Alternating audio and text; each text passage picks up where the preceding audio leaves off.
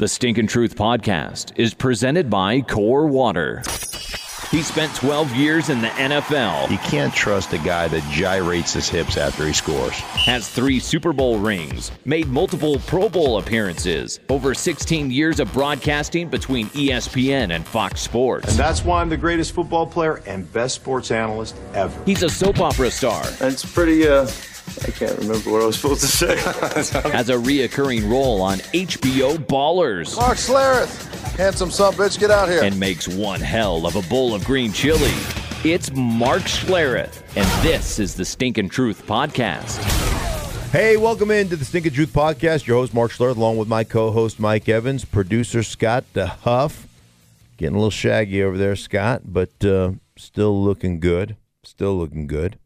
You know what you look like? You look like you're thirsty. And you could hydrate this whole room with core water. pH balanced water, ultra purified and balanced with electrolytes to match your body's natural pH level of 7.4. There are a. Uh, they're our presenting sponsor, and the water is absolutely delicious. I'm actually wearing my core hat. Did you guys see this? Did you guys get your core hats? No. Nope, still looking for mine. Well, your head is so giant, Mike, that they don't make a hat that's going to fit on that that big melon of yours. It is a big squash. It is a huge squash. And I'll bring you guys in some hats, as far as you know.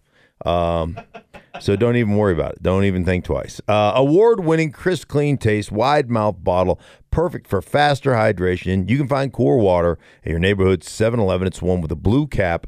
Core Water, pH balanced water. Learn more at hydratewithcore.com. What do you got, Michael? What do I got? I Yeah, mean, what do you got, there's man? there's no shortage of stuff. I, you know, here's here's was was funny that I heard. The Jets came out and said they weren't ready Mm-hmm. for Baker Mayfield. Really? Right. Really? You, you you went into a defensive game plan for the Jet uh, for the for the Browns thinking that Tyrod was untouchable? Like, who was- and that there was no way that they might go to Baker Mayfield?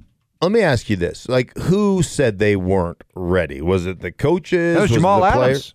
Jamal Adams wasn't ready for Baker Mayfield.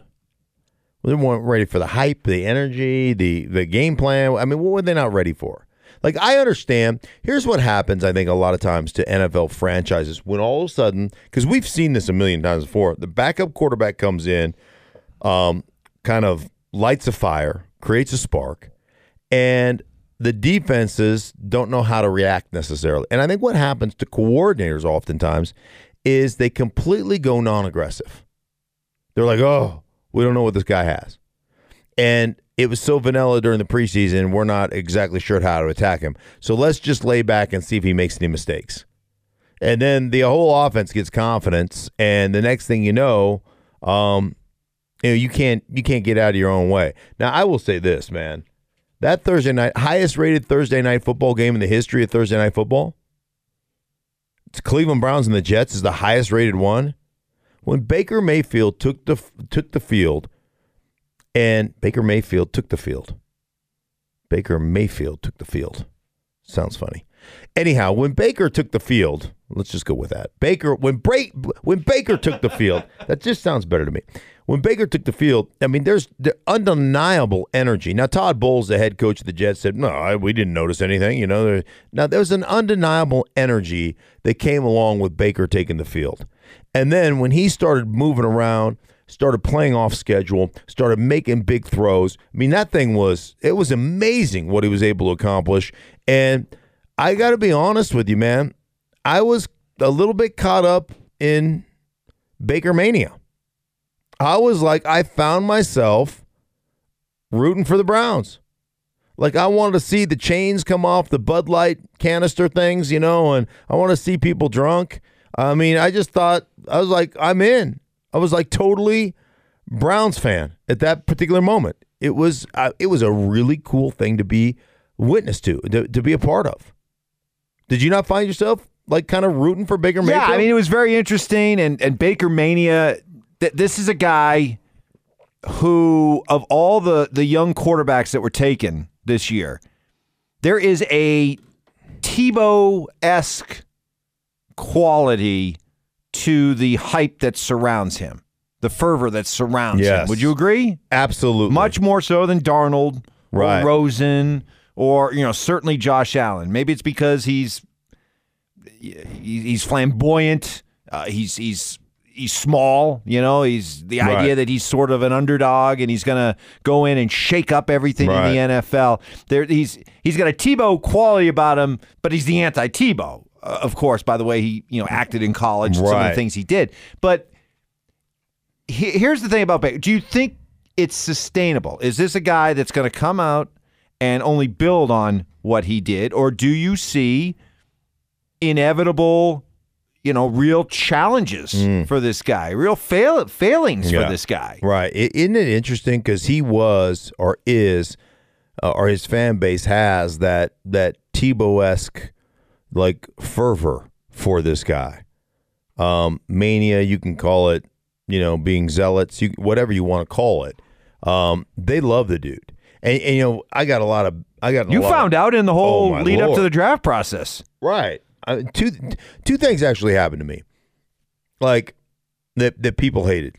I criticized the Heisman, which I've done ever since I can remember, because I don't like it. I don't like the trophy. I don't like the. I don't like the fact that it's a, an award for the best college football player and only goes to running backs or quarterbacks. I think that's.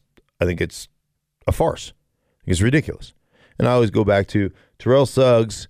His last year at Arizona State had 24 sacks and had like, I don't know, six forced fumbles. And I mean, it was just it, the numbers were ridiculous. He didn't he didn't finish in the top 10. Didn't get invited to New York. Like, how do you get 24 sacks and at the time it was packed in football, and, and you can't even get an invite? Like, stop it. I think Carson Palmer won it. You know, Suggs probably sacked him seven times. I, I I just thought the whole thing was ridiculous, and I've always felt that way. Um, and Ndamukong Suh was another guy that was clearly probably the best college football player at that time, but it doesn't go to the best college football player. So I was critical of that, and everybody thought I was being mean to Baker. You know, all his fans like, ooh. So you know, then of course, you know me. I'm going to get a little ballsy, right? And like, I'll, you know, you want to spar on Twitter or social media, I'll spar with you. So there, there's that part of it. Then the other thing I said on Colin Cowherd show on the herd was I don't buy into the 71% completion rate because I think it's an inflated rate, just like I don't buy into Josh Allen only completing 58% of his passes. I think somewhere in the middle lies the truth. And in in that you know that that offense at Oklahoma that's a spread style of offense where a lot of your reads are are already made for you where you're going to throw five or six bubble screens and you're going to throw some swing passes. You know you walk into a game plan in my mind with a completion like you're you're 12 for 12 walking in. So if you complete 50% of your passes the rest of the time you know so I was, I was like so let's calm down on that. And people thought it was an absolute affront to Baker Mayfield. Um, you going back and actually, and now, again, you have to remember this is pre-draft before I've even looked at anything. I've watched a couple of games on television. You know that that's about the extent of of what I've watched of college football. So going back and really looking at him later, no, he's a very skilled quarterback. But I think the biggest thing was on Thursday night, man, he's just ballsy. Dude can extend the play. He made some throws where it's just like, I don't give a rip. I'm going to let her rip and I'm going to put it in an area where, you know, th- there is no defense for the perfect throw. And you saw him, you saw him do that. They, he threw a seam. I, I remember. I think it was to Landry, uh, Landry Jones. Is it Landry Jones? Jarvis Landry. Yeah, same thing. Jarvis Landry, Landry Jones. Jarvis Landry. How did I come up with Landry Jones? He's a quarterback, right? That's all right. I've been calling Josh Rosen Sam Rosen. Yeah, that's a good point. So Landry, jo- uh, no, not Landry Jones, Jarvis Landry. Lord have mercy, but he threw a he threw a seam to to Jarvis Landry. It was just it was freaking phenomenal, just phenomenal. He had a couple beautiful. He had a pass. Who's number eleven for the? Uh, Anyhow, he had a pass on a corner route on the sideline that there was zero. I mean, there was no room for error. Just dropped it right, and the guy dropped it. He had another one where Jarvis Landry dropped one, but he was man, he was money, dude. He was ballsy. You got to give him a lot of credit.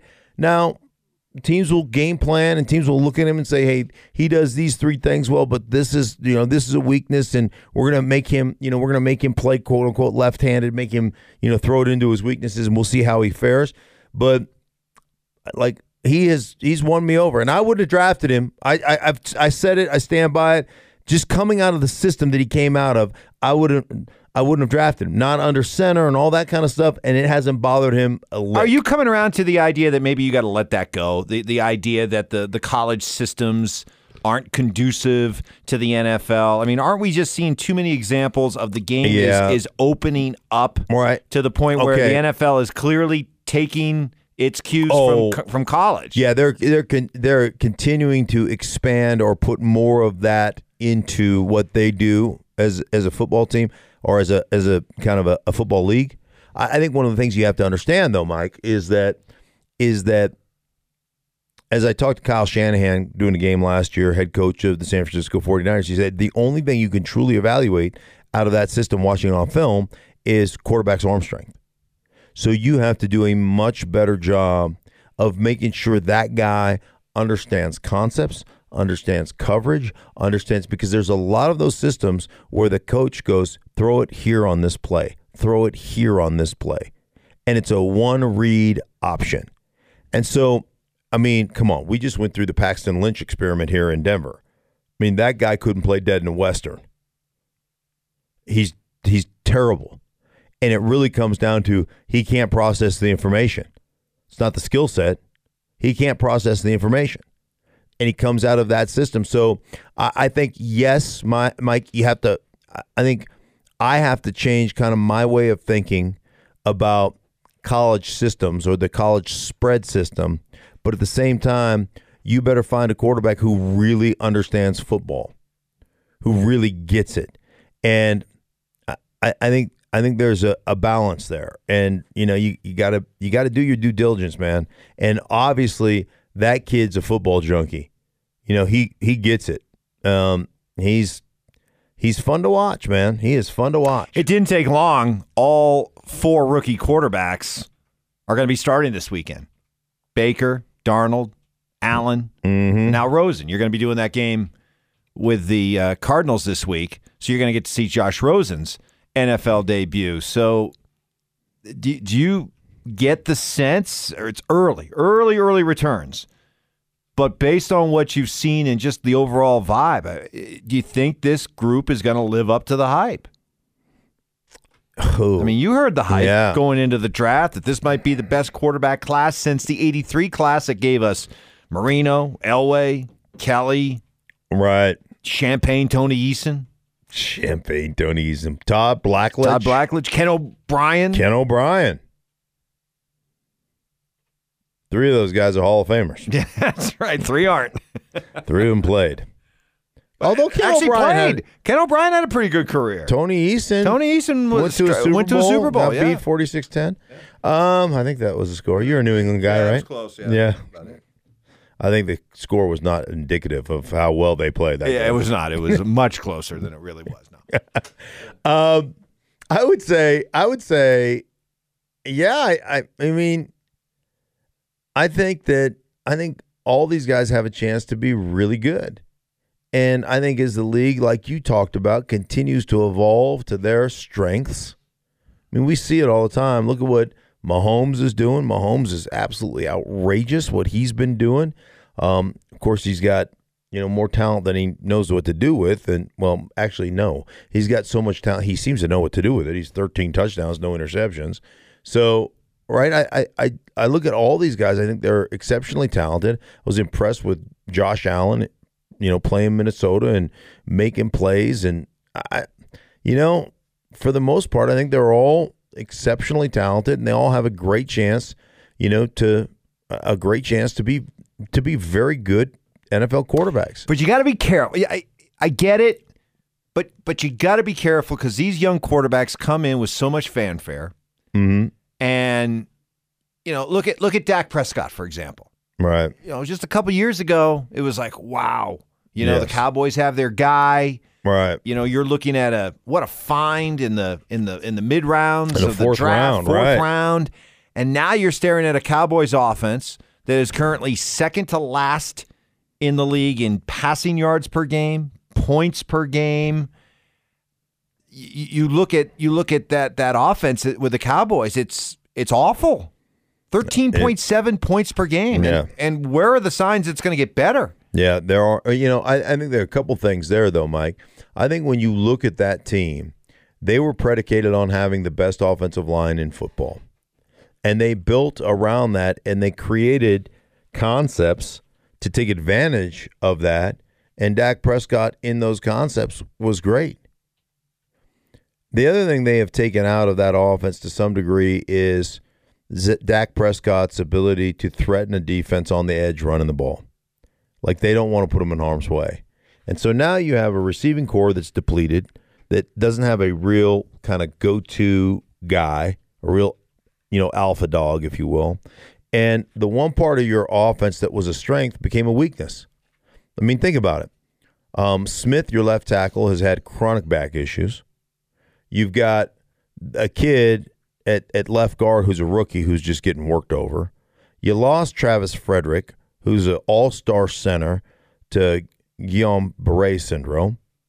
Um, the the guy you played more money, I think he's the highest paid guard in football, and Zach Martin hurt his knee in preseason and has not played at the same level. And um, Collins at the right tackle is, I mean, I think he's a good player. I think he's a better guard than he is a tackle. So what you you you predicated your whole team on building this beastly offensive line to just dominate the line of scrimmage, and because of injuries and and last year you lost um, Zeke Elliott, you know, suspensions and everything else, you just you become decimated by the injuries, and and you're no longer built to do what it is that you're capable of doing. I mean, you're you know, so you don't have the other pieces around the puzzle because you can't dominate up front like you used to. Um, the other pieces of the puzzle can't do what they're supposed to do simply because you've lost the battle line of scrimmage. And, and you know, I, I just I, no I, Dez, no Witten. Right. I just watched their their tape from um, last weekend against the Seahawks. The Seahawks dominated them up front. I mean, absolutely dominated them, and um, dominated them back end as well. Now, now Zeke had a bunch of yards rushing. He did. Um, he popped a, a, couple of long runs. I mean, he popped them, and and it was good, uh, obviously, but they couldn't back it up with the throwing game at all. And they were, you know, pop out runs um, on zone read type of stuff that was, you know, I mean, when you're down there in eight man boxes and you're crushing them, if you if you get a crease, you're gonna, you know, you're gonna go a long way. Cowboys are gonna be lucky to win six games this year. Yeah, I mean, really, they'd be really fortunate to win six. Really fortunate. And since we're on the subject of, you know, how, how much, how much hype do we really believe around these these top quarterbacks? Jameis Winston was the number one overall pick. Mark, number one overall pick, mm. and now here we are, just a few years later, debating about whether or not he should get his job back or you stay with Ryan Fitzpatrick. Right. I mean, did you see enough magic the other night to stay with Fitzmagic? Yeah, I, you go back to Winston? No, I would I would stick with Ryan Fitzpatrick, and um, you know there was some there like one interception was a tip ball. One interception was it looked like his receiver just quit running the route. He threw it to a spot where his receiver was supposed to go to, and his receiver just adjusted the route. Um, and one was you know he got hit and the ball floated on him when he got hit, and it was a you know pick six um, trying to dump it to the running back. So, I mean, I, I think every one of them tells a story. And that story was, you know, Pittsburgh made a bunch of plays. So he still drove them back through three touchdowns, had them in a game where, you know, they ended up losing 27 to 30. But I think right now you would look at the energy that it brings, you would look at the way they have played in general. Now, one of those you know, one of the tip interceptions, they were in the they were like inside the 15 yard line, ready to score. So, I mean, I think I think you look at that stuff and you say, man, there is no reason we should move off of Ryan Fitzpatrick. Like those mistakes were mistakes because he got hit, and you know that those things happen. Um, and they just weren't they weren't dumb decision mistakes.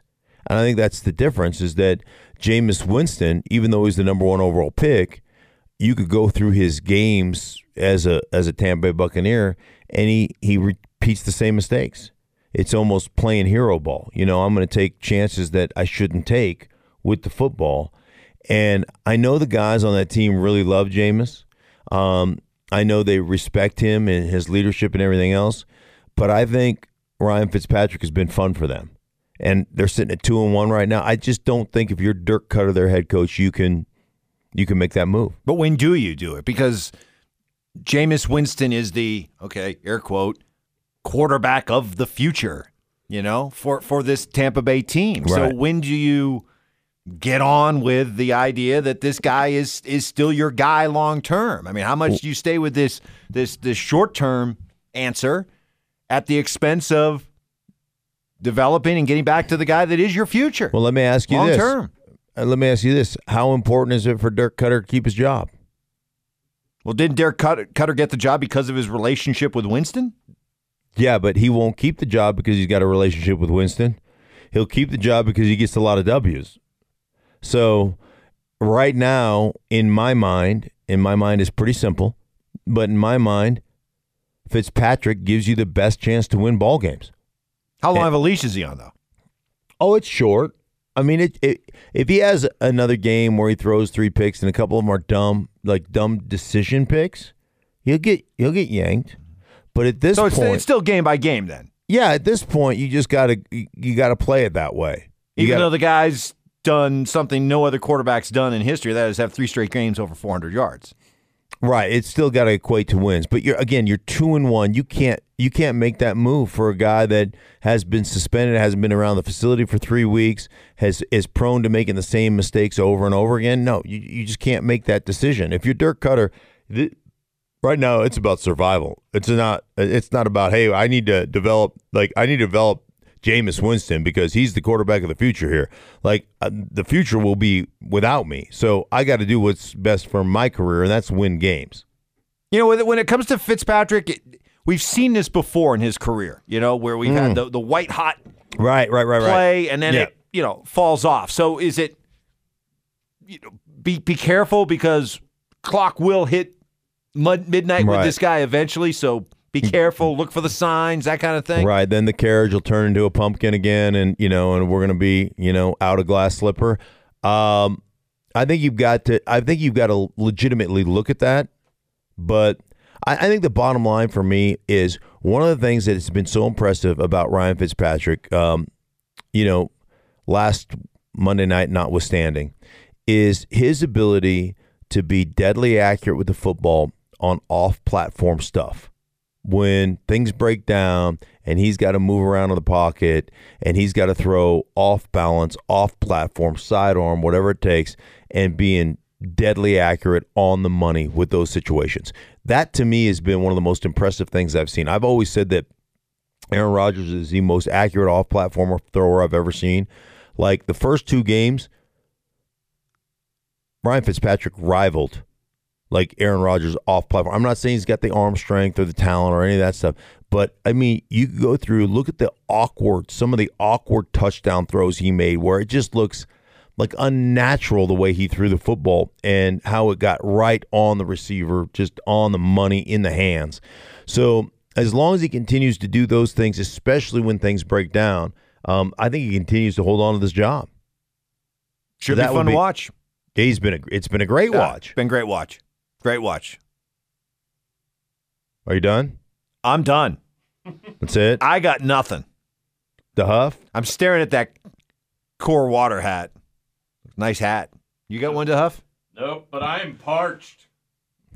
Oh, you don't have any core water either? I don't have any core water. I got a boatload at my Yeah. house. Telling you what, Man, you're such a selfish ass. I'll bring you guys one water. One water, all right. One core You guys water. can share it. Right. Full. That's our presenting sponsor, Core Water. Thank you to Core Water. Thanks to all you guys for listening, downloading the podcast, listening uh, faithfully. We appreciate it. Please uh, spread the word. If you love the podcast, spread it to all your friends. If you hate it, um, tell no one or I'll find you. And I am yoked. For everybody uh, associated with the uh, the Stinky Truth podcast, for Scott, for Mike, I'm Mark. Uh, thank you so much for listening. We'll be back with you later on in the week.